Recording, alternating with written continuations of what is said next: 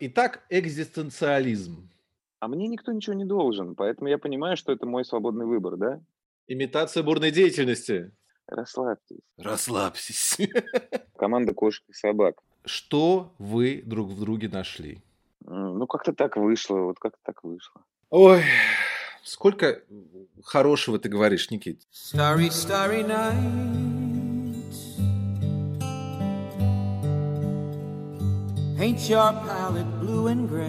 Здравствуйте, друзья. Не знаю, включили ли вы его специально или у вас случайно дернулся палец. Но теперь вы слушаете подкаст «Культурный злой», который веду я, шеф-редактор журнала GQ Дмитрий Абыков. И сегодня у нас изумительный гость, актер широкого профиля и безграничного диапазона Никита Ефремов. Привет, Никита. Приветствую, Дима, привет. Спасибо большое, что позвал. Надеюсь, что смогу быть как-то полезен и интересен. Э, я в этом не сомневаюсь ни секунды. И вообще всегда, конечно, приятно встретиться с талантливым человеком, но сегодня для нашей встречи вообще-то есть конкретный повод, поэтому ты точно будешь полезным. Сериал Петра Тодоровского «Полет», который э, начнет выходить на ТНТ да, с 25 января. Вот теперь, чтобы я наконец замолчал, Никита, расскажи про сериал. Э, да, действительно, сериал «Полет», который срежиссировал Петр Валерьевич Тодоровский, это внук того Петра Тодоровского. У нас вот такой семейный подряд, потому что он тоже внук и сын, и я э, внук и сын, и там еще и Пашка Табаков, в общем, набрали людей. Эм, это сериал, как вот позиционирует его Петр Валерьевич, э, о внутренних демонах, и я, в принципе, с ним согласен, о том, что очень сложно ну, лично я играл про то, что моему персонажу, Дмитрию Юрьевичу, такому э, юридическому червю, назовем его так, э, очень сложно было принять какие-то свои слабости, да, и свои какие-то страхи, на пути, я не знаю, ну, если можно так сказать, к очищению какому-то. И вот каждый из персонажей, ввиду такого события, что они не успели на рейс, на свой, а потом оказалось, что вот этот рейс, на который они не успели, он упал, и все там погибли, это очень сильно повлияло на, на персонажей, и в связи с а этим... А персонажи, извини, это юридический отдел одной фирмы, да? В полном ну, да, составе. Я, я там не буду полностью раскрывать, чтобы было у зрителей тоже интерес. Там прекрасно все это, как мне кажется, замечательный сценарий, все там понятно. Да, ну, в общем, это такие люди, которые не случайно оказались в одной вот этой вот строительной фирме в юридическом отделе, насколько я помню. Вот. И вот эта ситуация, она как бы была таким катализатором внутренних всех страхов и переживаний, того, что они выползли наружу, и, в общем, по большому счету, большой возможностью для того, чтобы изменить свою жизнь. Только вот куда, это уже выбор персонажей. Э, ну, на мой взгляд, конечно, он разрушительный, но что же делать? Может быть, это послужит кому-нибудь примером. Вот смотри, все из того, что ты рассказал, э, у нас открывается большое поле для разговоров. Во-первых, начнем с самого начала. Начнем э, с того, что э, Петр Тодоровский, который снял этот сериал, он, э, как ты и сказал, он э, сын Валерия Тодоровского, да, который э, снял в том числе «Оттепель», где ты снимался. Ну, у меня там был один полудень, это такое камео в расфокусе. Это, все, а кого там играл? Это... Вот Я играл Олега Ефремова. Но там Олега такой... Ефремова Там был такой прикол, что там внук Бондарчука играл Бондарчука, внук Ефремова играл Ефремова, и это как бы такие были камео, проходки без слов, я там вообще mm-hmm. высовывался типа из двери современника и звал Ну, персонажа. тем не менее, ну, тем не менее, смотри, вот, значит, э, э, Валерий Тодоровский снял оттепель, где ты все-таки так или иначе сыграл своего деда, э, а Валерий Тодоровский, в свою очередь, он сын э, тоже Петра Тодоровского, да, э, который э, снял там э, интердевочку, анкор еще анкор и так далее, да. А, а ты, соответственно, там вот у тебя э, отец, дед, э, династия, две династии сошлись. Э, во-первых, это какой-то получается династический брак, а во-вторых, кажется, что э, это какая-то мафия. Ну, а как так получилось? Скажи, пожалуйста, династия на династию. Это случай? Слушай, я, честно говоря, вообще не, не запариваюсь на, на, на, вот, на вот эту тему. Оно как, как так вышло, так и вышло. Ты знаешь, я учился у Константина Райкина, который тоже, если можно так выразиться, блатной, потому что его папа Аркадий Исакович Райкин вообще вообще общесоветская звезда, просто огромная. И э, когда поступал, когда я поступал, я, конечно, понял, что он э, безумно требовательный. Он и к себе требовательный, вообще трудоголик Константин Аркадьевич. Вот, и как-то это быстро, на самом деле, ну, развеивается вот этот вот миф, что вот достаточно быть всего лишь там сыном или внуком. Это, в принципе, хватает минут на пять, как и экранного, так и сценического времени, а потом уже надо что-то, чем, собственно, будете удивлять. Поэтому я, честно говоря, не придаю этому большого значения, вот, и, ну, как-то так вышло, вот как-то так вышло. Хорошо, но, а, то, что ты являешься продолжателем, э, всё-таки большой династии, это нельзя это нельзя скидывать со счетов. Вот в в этих случаях, которые ты описал, конечно, безусловно, это не должно никак влиять, да? А в принципе, вот ты чувствуешь себя таким продолжателем, и ты ощущаешь как это как какой-то груз ответственности? Знаешь, вот я щас нахожусь в Шотландии, э, поскольку Шотландия является частью Соединенного Королевства, вот здесь я начал, у меня был такой, э, приступ, я 4 дня подряд изучал, э, всю королевскую семью, их образ жизни, что вообще происходит, да. И и вот это вот действительно какая-то, вот это груз ответственности, потому что я понимаю, что это совсем другая жизнь, совсем другие какие-то правила, э, совсем другая вещь. Слава богу, что моя семья связана с искусством, и, э, таких вот тяжелых ограничений каких-то нету. И мне кажется, искусство, оно в в каком-то смысле, помимо от ну, как бы, оно предполагает скорее некую, такую правильную безответственность, да, нежели ответственность. Потому что если уж слишком держать себя в рамках и постоянно думать, а, об этой ответственности, ничего, мне кажется, не будет такого, эм, фонтанировать. Вот, а потом я не очень я никак, честно говоря, не считаю, что, э, искусство ответственно как-то за моральный облик, там, я не знаю, нации или чего-то еще. То есть, э, ну, у меня нет такого ощущения, честно. Э, искусство всё-таки это про какую-то, не знаю, про про красоту и про это как бы что-то, что выводит, э, выводит, э, на какой-то, на высоковибрационный уровень. И и не знаю, насколько вот эти вот ра рамки морали, а, они они как бы, в общем, они про ну, как про то и звучат, про рамки, да, некоторые. То есть они про про сдерживание скорее. А всё-таки, м, мне кажется, в основе искусства лежат вопросы и сомнения. Мгм, мгм. И всегда сомнение, оно подразумевает некоторое некоторое развитие, да. То есть, да, как как в науке всё время всё подвергается сомнению, всё подвергается сомнению какому-то, да. То есть, ну, там, и и и всё это и всё это развивается. Так и здесь. Вот, поэтому я не знаю, у меня как-то у меня у меня, ты знаешь, у меня был, э, такой эпизод, и они Мгм. могут быть, ну, м, зависит от моего состояния психологического, в котором я нахожусь. Если у меня всё нормально, то мне, в общем, и всё равно. Если я вдруг как-то меня что-то задевает, и я вдруг начинаю считать себя ответственным, то впору задуматься о раздутом эго.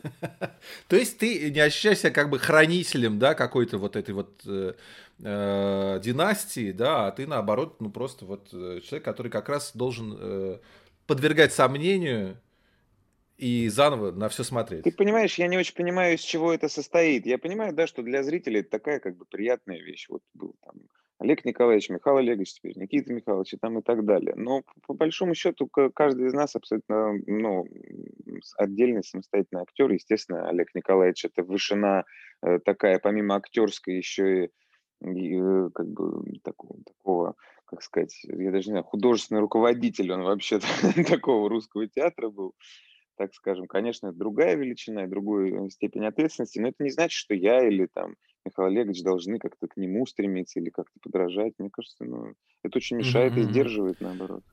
Ну, вот такое словосочетание, как русская драматическая школа, да, оно всё-таки как раз, э, имело отношение, э, и к, э, Олегу Ефремову, и имеет отношение к Михаилу Ефремову. Э, ты себя как-то соотносишь, э, с этим понятием как-то или формулируешь для себя как-то иначе всё это? Или это вообще неважно: русская драматическая школа, не русская драматическая, драматическая, не драматическая? Честно, вот для меня, э, мне для меня неважно. Вот, например, щас я снимаюсь с английскими коллегами, и я поражаюсь тому, насколько они существуют, грубо говоря, по Станиславскому. Я их спрашиваю, говорю: "А как вы, то есть по какой как бы системе там, я не знаю, вы учились?" И, в принципе, они все отвечают, ну, как там, по Станиславскому более не менее. Мгм, мгм. И это не значит, что вот вот у нас корни, значит, мы лучшие.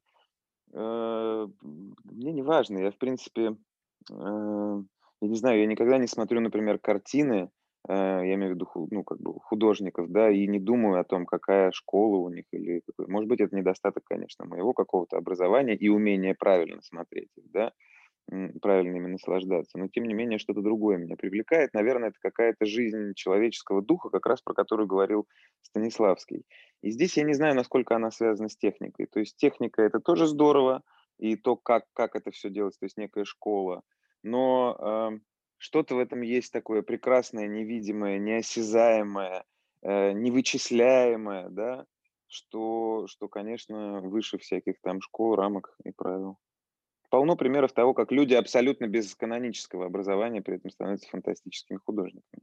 Конечно, конечно. А ты сказал, что ты снимаешь сейчас с английскими коллегами. Все-таки амбиции выйти э, за пределы российского кинематографа у тебя есть, и они реализовываются. Я не знаю, насколько это амбиции, понимаешь, когда поступают предложения, ну, как бы, вот, вот такие здесь, мне кажется, дело не в амбициях, да, а то, что оно поступило, я, безусловно, согласен. Мне очень интересно посмотреть, как здесь все устроено, как здесь работает площадка, в чем, собственно, разница. А в чем, собственно, разница? Ну, наверное, фундаментальная разница изначально в том, что это частные деньги, да, поэтому это частная а, как бы ответственность. Ну, как бы не частные, понятно, что это компании, но это не государственное финансирование. И угу. э, это раз. Два, здесь очень четко разделены зоны ответственности потрясающая вообще команда, очень четко разделены зоны ответственности, каждый работник очень заинтересован в сохранении своего рабочего места, поэтому выкладывается полностью. Нет, э, здесь нет на площадке ИБД. ИБД это, это имитация, имитация бурной, бурной деятельности. деятельности. Да, ее здесь нету, потому что, в общем, все круги ответственности как-то распределены. А по большому счету, э, ну, все, все точно так же. То есть как бы все, все, все то же самое, просто каждый на своем, каждый на своем участке, грубо говоря, как у них тут принято, каждый стрижет свой газон, вот каждый стрижет свой газон. Какой-то конвейер, без души, я понял. Э, а как, когда мы увидим результаты э, этого примерно хотя бы известно? Я надеюсь, что это будет, ну, может быть, там при, при классном исходе в конце этого года, при, при нормальном там в следующем. Честно говоря, не знаю. Я не знаю, сколько здесь занимает постпродакшн времени. Ладно, будем ждать, надеяться и верить. Да. Ну хорошо, ну тогда, тогда давай сосредоточимся на сериале «Полет». А, вот играть э, вместе с отцом в одном кадре. Э, это вообще что за опыт? Он э, скорее какой-то мучительный, ну, потому что там сложно отрешиться, все-таки это, это отец, да? Или наоборот, это какой-то идеальный прям партнер? Ты знаешь, вообще команда на сериале «Полет» подобралась просто команда кошек и собак. А все настолько органичные в кадре, что рядом со всеми с ними существовать, с одной стороны, очень страшно, потому что понимаешь, что все так круто играют, э, как, как бы там не затеряться, а с другой стороны, это безумно ну, помогает. И то, как Михаил Олегович там включ, включается, и то, как он работает, его уже колоссальный опыт, на самом деле, в этом деле – Э, очень интересно за ним наблюдать, где он экономит энергию, где он включается, как он распределяется на площадке. Угу. К нему всегда можно подойти за каким-то советом. Если что, он видит, что ты, допустим, что-то не понимаешь, он может очень технически угу. точно тебе там помочь, подсказать. Э, человек, отвечающий, в общем, за какую-то такую хорошую атмосферу на площадке, потому что все как, не знаю, расплываются в улыбке.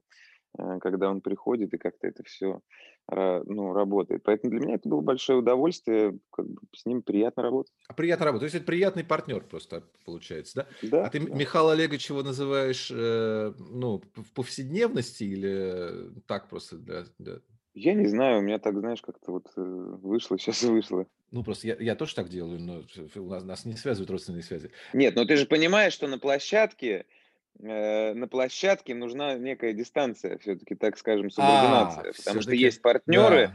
там, да, и поэтому мы же там не как родственники встречаемся, мы там встречаемся как работники. В жизни, конечно, там папа, но как только на площадке, сразу понятно, что вот как бы есть Михаил Олегович, есть Никита Михайлович. То есть как бы такой переключатель, да, как вот у меня э, у Завуча э, училась дочка в школе э, вместе в одном классе, и они, она обязательно должна была его по имени отчеству называть, да? Ну, я, я, я считаю, что всякие такие родств, как родственные вещи, мне кажется, не стоит нести в профессиональные отношения, если только они mm-hmm. там как бы не имеют отношения к роли, там, да, разбору роли, чего-то еще. Но это только в сугубо mm-hmm. таком профессиональном плане, но, наверное, не на площадке. Понятно. Итак, экзистенциализм. Я выговорил это слово с первого раза, mm-hmm. я молодец. Герои сериала «Полет», да, ты рассказал просто об этом. Они сталкиваются с такой пограничной ситуацией, которая кардинально меняет их жизнь.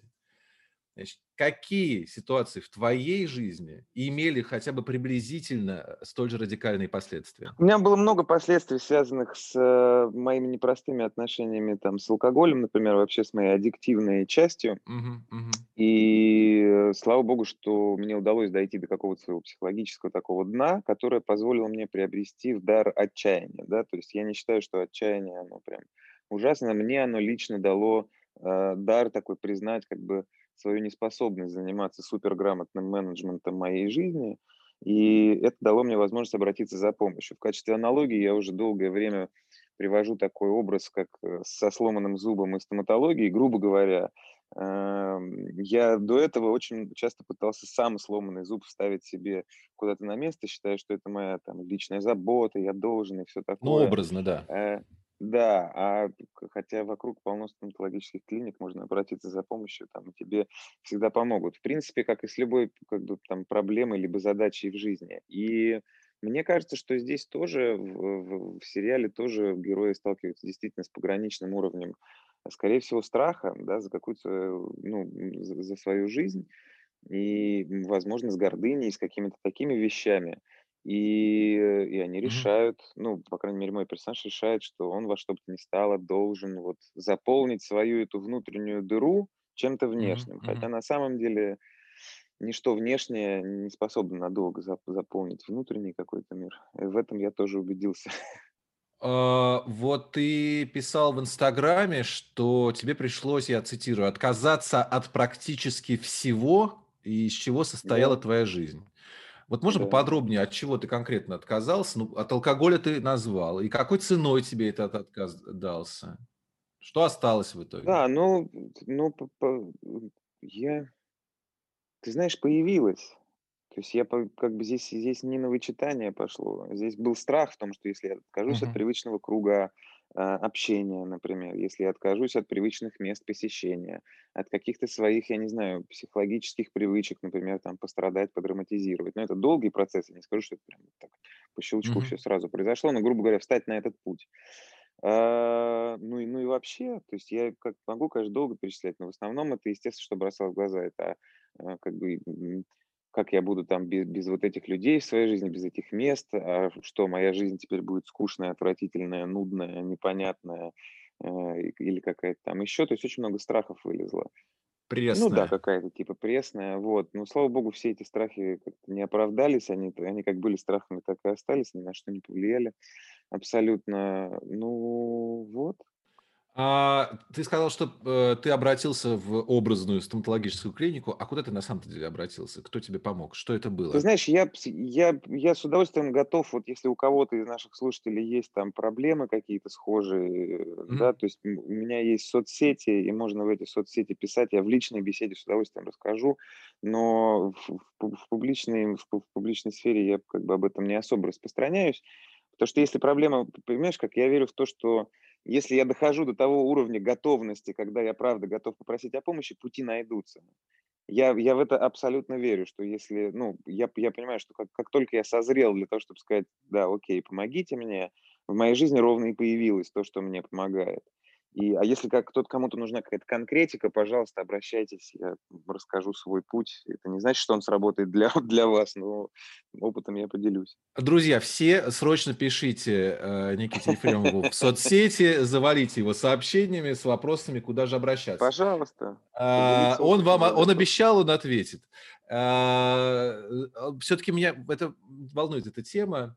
Э, Это видно по моему лицу, наверное. И так полный отказ от алкоголя. Э, Вот скажи, вот что э, в этом труднее всего? Это преодолеть себя или терпеть эти бесконечные шутки и снисходительный тон от окружающих людей, которые узнают о том, что ты вот ты говоришь, я не пью. Наверно, сложнее всего признать свое поражение в том в в этой неравной борьбе. Признать то, что этот противник сильнее, это очень большой удар по гордыне. И как бы, да, и, очень много отрицания. То есть я, в принципе, считаю, что это некая разновидность болезни, как как там, например, э, тот же диабет. Например, диабетики, они не могут же силой мысли контролировать уровень там сахара, насколько я понимаю, да. Приходится применять какие-то, Кажется, да, при применять какие-то применять помощь, так скажем, более могущественную некую, мгм. э, силу.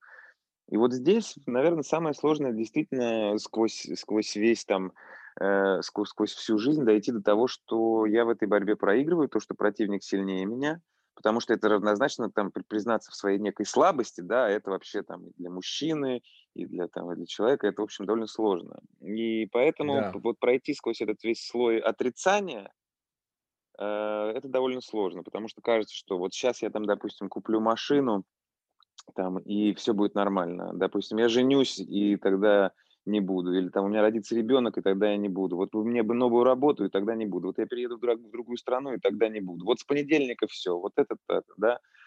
Да и вообще Мгм. мне не надо. Да и а как я смогу, например, вот у творческих людей я сейчас слышу, а как я вот без этого буду творить? Это является огромной такой романтизацией, особенно с советских времен, да, то, что вот русский Как же, интеллигент, расширение сознания, да, конечно. русский интеллигент, он страдает и пьет за судьбину Родины. Это такая вот такой паттерн романтизации э, употребления.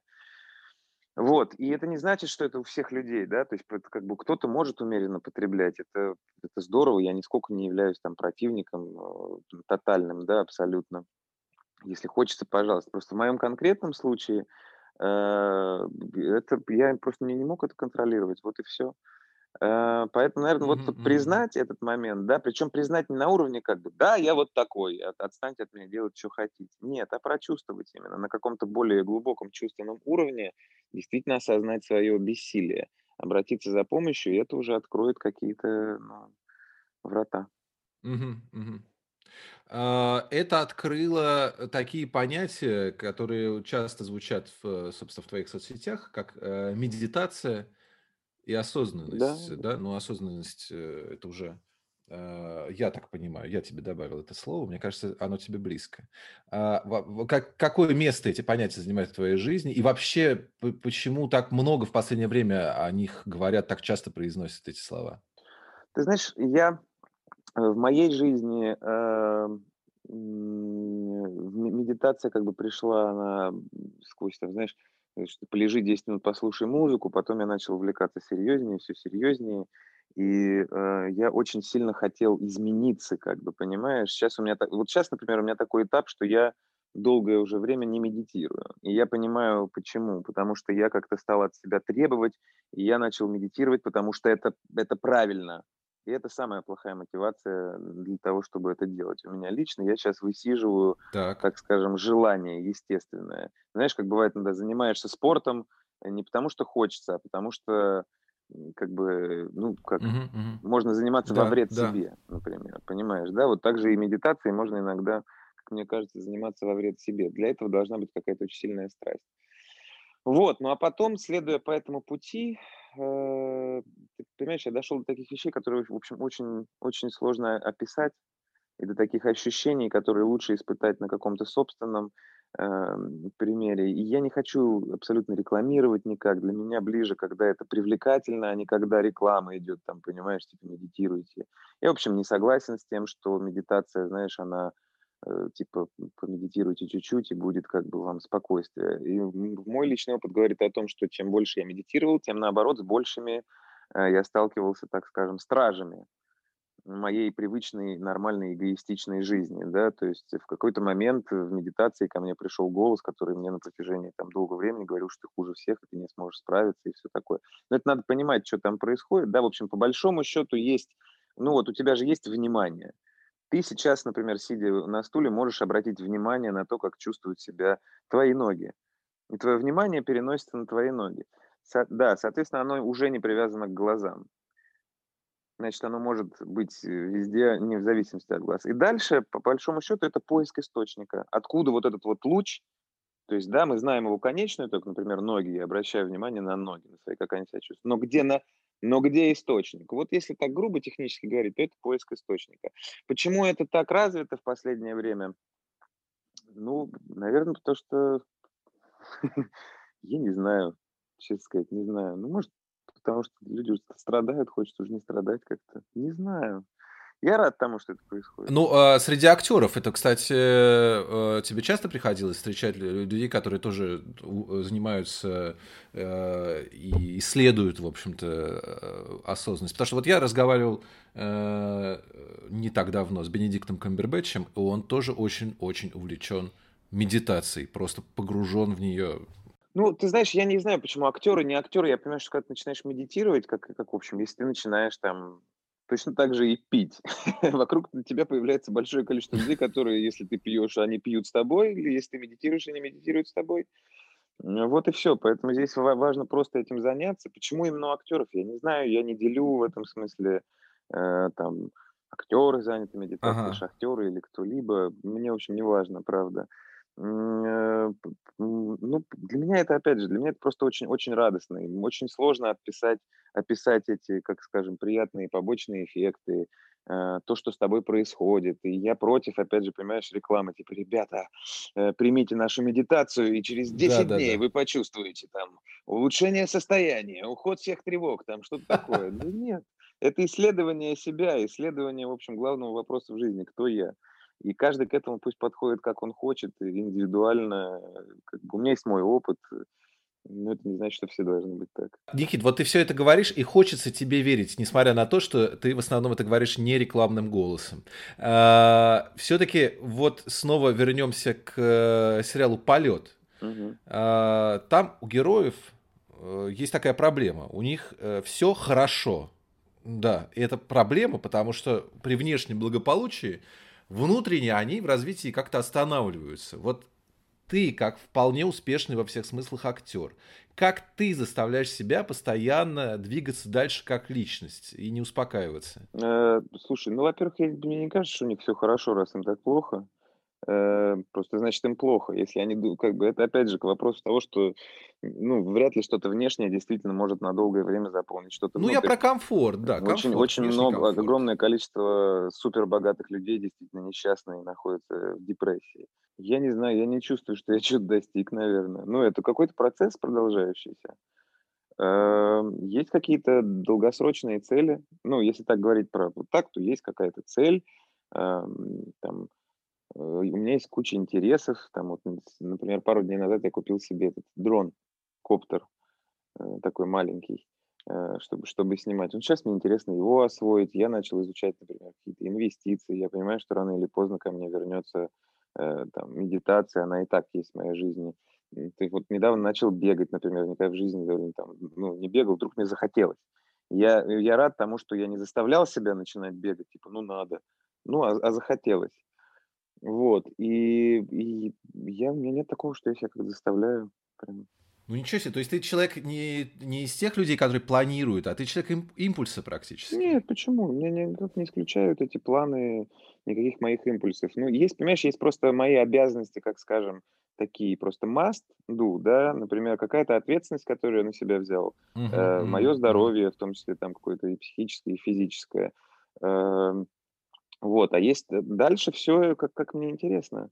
Ну, то есть, мне кажется, это так э, странно, например, ну, есть две вещи, по которым можно сниматься в том, что тебе не нравится. Одна вещь это, наверное, э, просто когда, когда тебе нужно куда-то что-то пробиваться и как-то достигать, да. Mm-hmm. И вторая это деньги.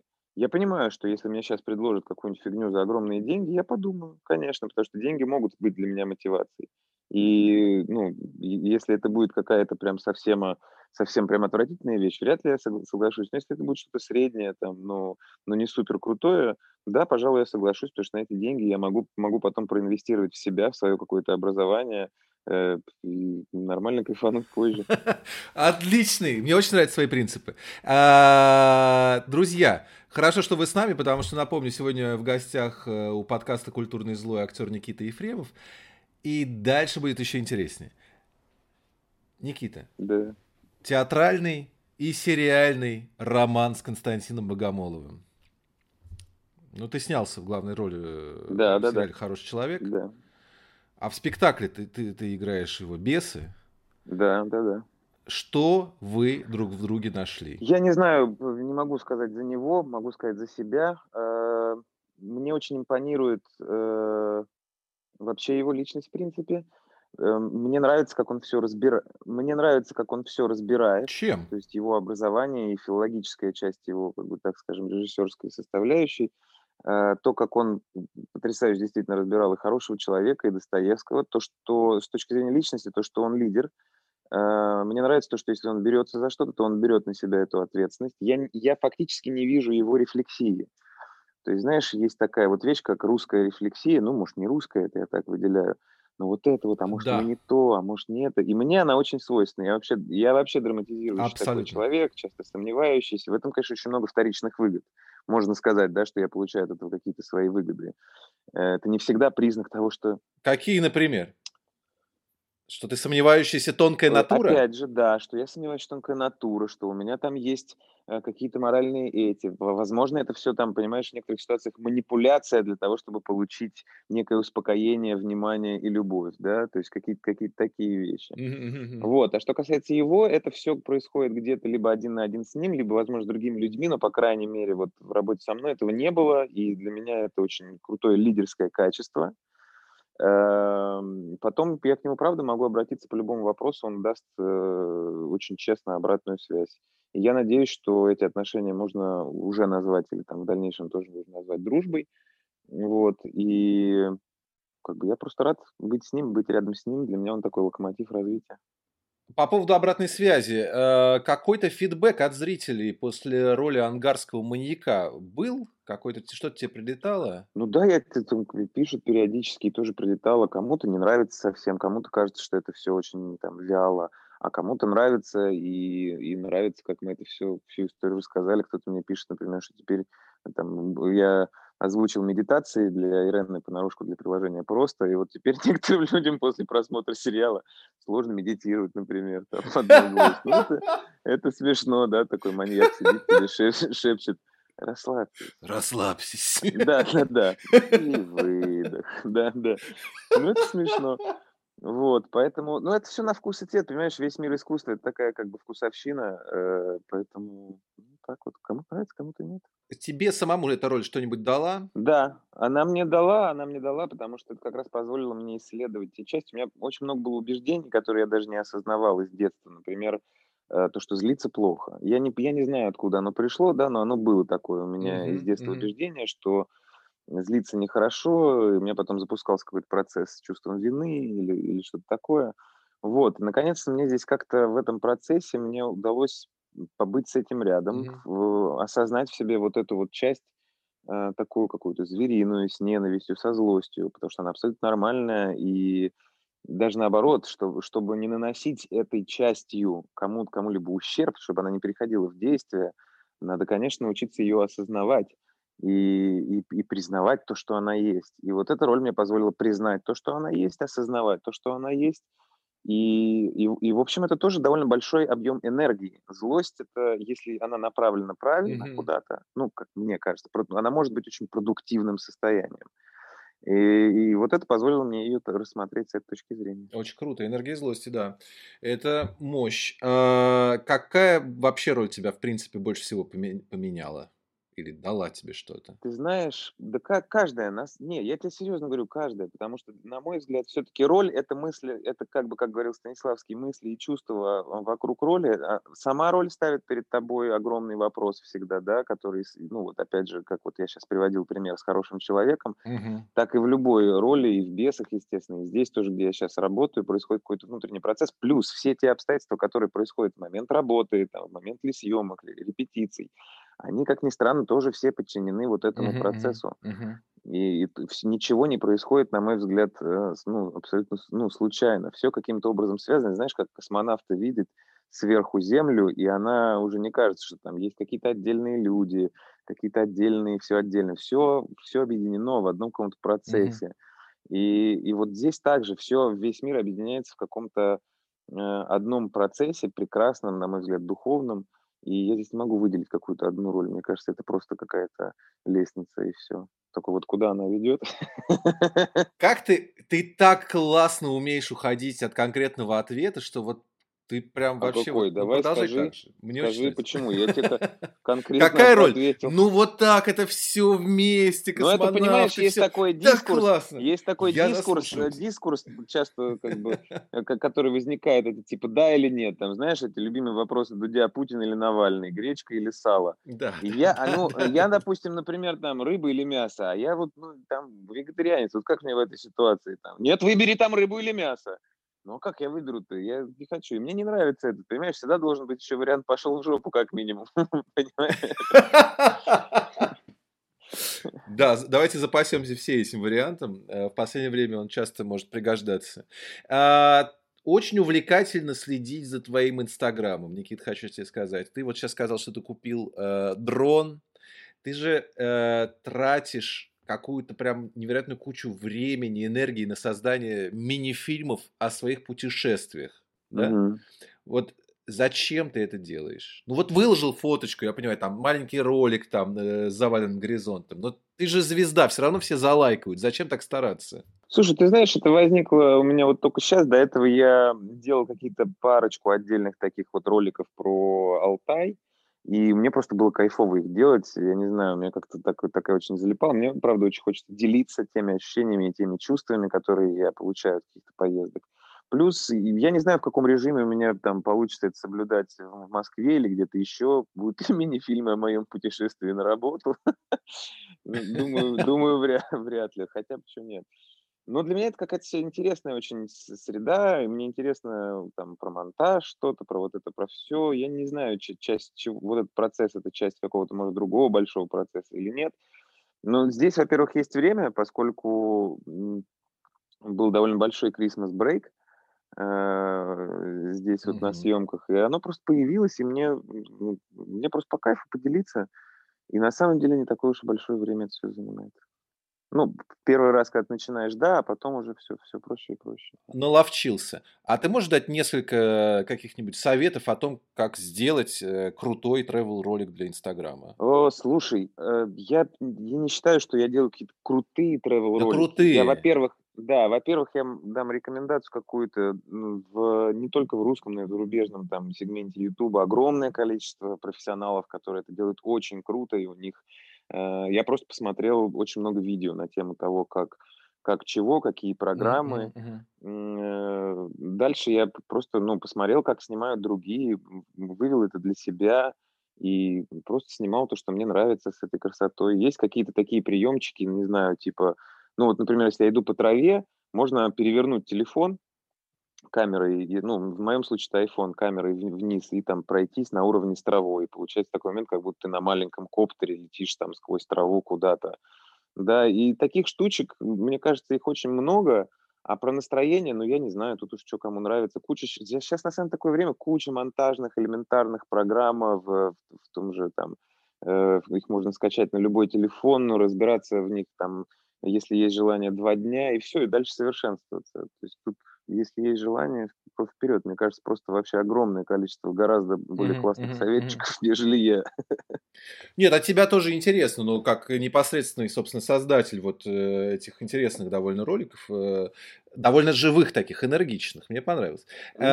Бог. Благотворительность. Вот скажи, э, ты успеваешь ею заниматься, да? Э, В современную эпоху вот быть известным человеком и не заниматься благотворительностью, это окей, в принципе? Или это такой уже стал как бы непременной частью этикета Мне знаменитости? кажется, окей, это выбор Да, да, да, да, да.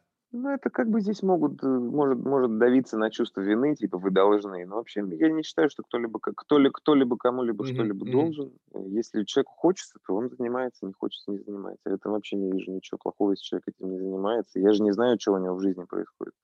И потом я считаю, что э, да, есть такая вещь, да, что там человек популярный может привлечь к этому, да, но опять же, чтобы это было... Почему этим стоит заниматься? Потому что лучше это будет привлекательно своим примером сделано, как вот как у Чулпан, грубо говоря, Да-да-да, вот сфоткайте Ильи меня э, улыбающимся. А не как, как заезжие гастролеры там на денек, типа, знаешь, так раз. Мгм, Ну, мгм. Да, ну, м- но, но может быть, но может быть и так. Я не вижу ничего плохого. Мне кажется, здесь хороши все средства. Вот, а Да, какую-то большую часть я не считаю нужным там афишировать, мне кажется, это и, и не надо.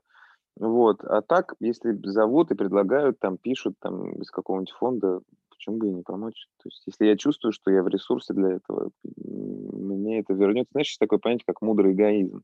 Если тебе хреново, иди найди тому, кому хуже, и помоги ему. Вот и все. Да, да, да, да. Это очень такой мудрый эгоизм, правда. Там то, что Никитос Кукушкин, который у тебя был в гостях, насколько я знаю, он, э, правда, правильно говорит, что типа, если ты помогаешь кому-то другому, ты помогаешь себе. И это, и это, и это правда.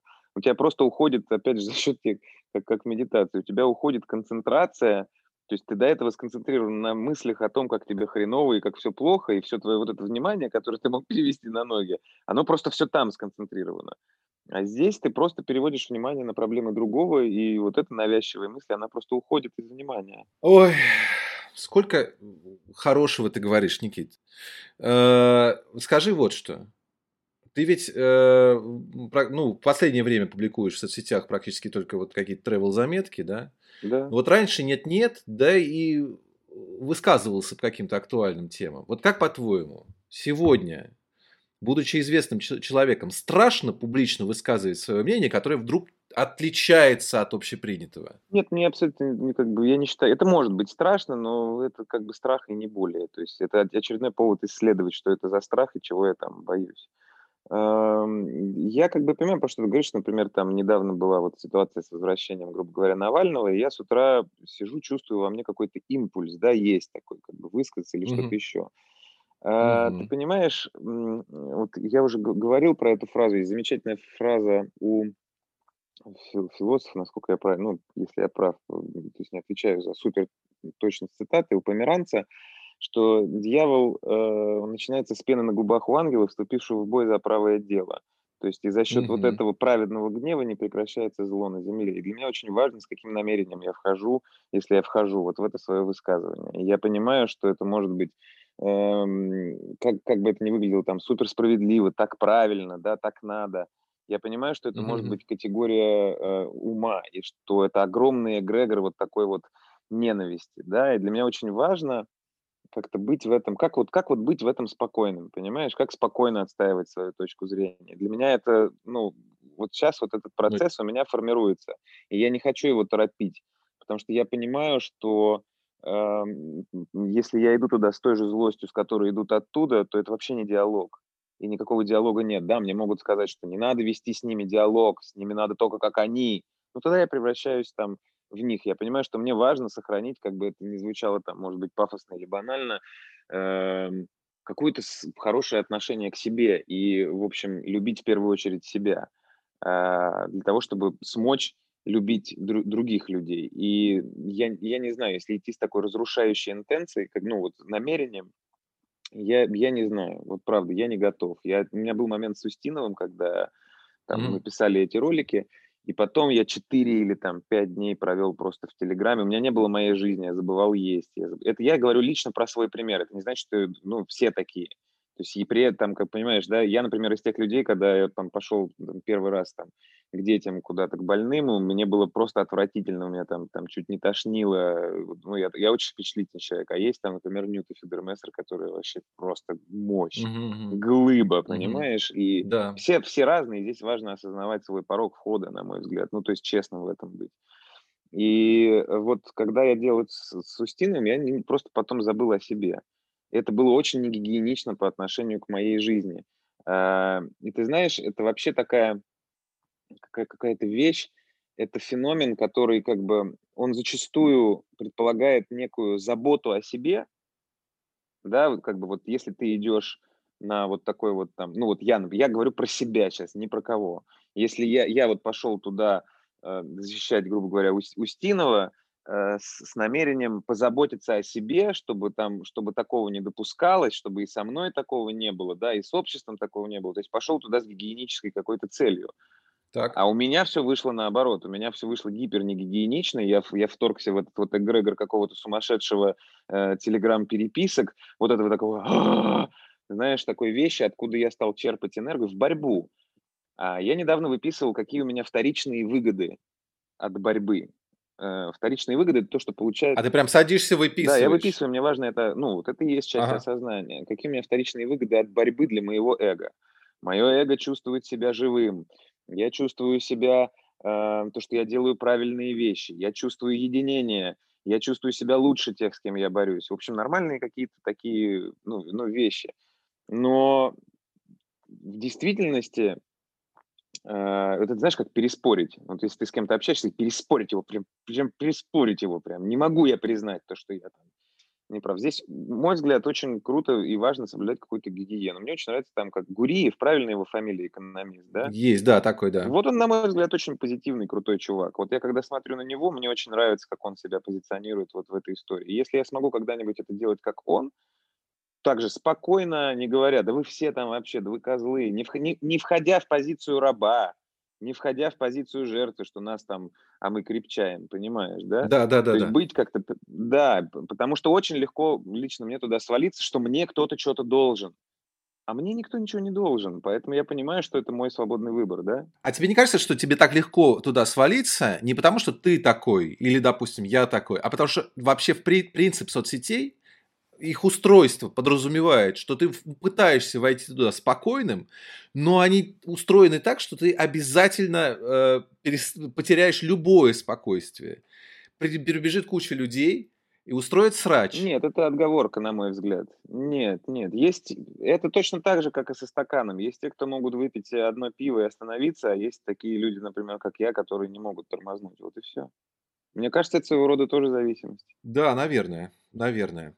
А, напоследок, тебе и, в общем-то, всей твоей семье э, пришлось, э, мягко говоря, непросто. Угу. А, ты можешь поделиться каким-то лайфхаком, а, как довольно долгое время существовать под прицелом всеобщего внимания и не сойти с ума? Куча есть э, профессионалов, психологов и терапевтов. Я пользуюсь их услугами. Мне это вообще кайф. И мне не кажется, что от этого я становлюсь как-то, знаешь, хуже. У меня такая метафора классная в одном интервью пришла, что вот я представляю, что у меня на руках лежит огромная какая-то куча кирпичей, и терапевт мне помогает, не то, что я получаю что-то, наоборот, он мне помогает вот эти кирпичи с моих рук как бы снять и, наконец, почувствовать себя более свободным. Поэтому особенно в такие тяжелые ситуации у меня есть круг доверенных лиц, э, грубо говоря, тех там пацанов, которым и девчонок, которым я звоню и говорю, слушайте, вот жопа, пожалуйста, там, ребят, приезжайте, там, мне нужна помощь. И они приезжают и дают мне эту помощь. Также и я к ним могу приехать и там дать им э, эту помощь. Э, есть терапевты, и это очень сложные чувства. Это э, очень сложные чувства, но благодаря этому всему я, как бы, я так воспринимаю чувства, это указатели же в первую очередь на то, что происходит внутри. Это сигналы, на мой взгляд. И благодаря этому у меня получилось осознать огромное количество каких-то детских паттернов, моих действительно страхов э, благодаря этой ситуации, какую-то позицию жертвы или еще кого-то, или еще чего-то, свою злость, посмотреть, почему я так на это реагирую, почему я считаю, что если люди про меня говорят что-то, то почему я вообще на это обижаюсь? Ну, это же их мнение, вообще не имеет отношения просто никакого ко мне.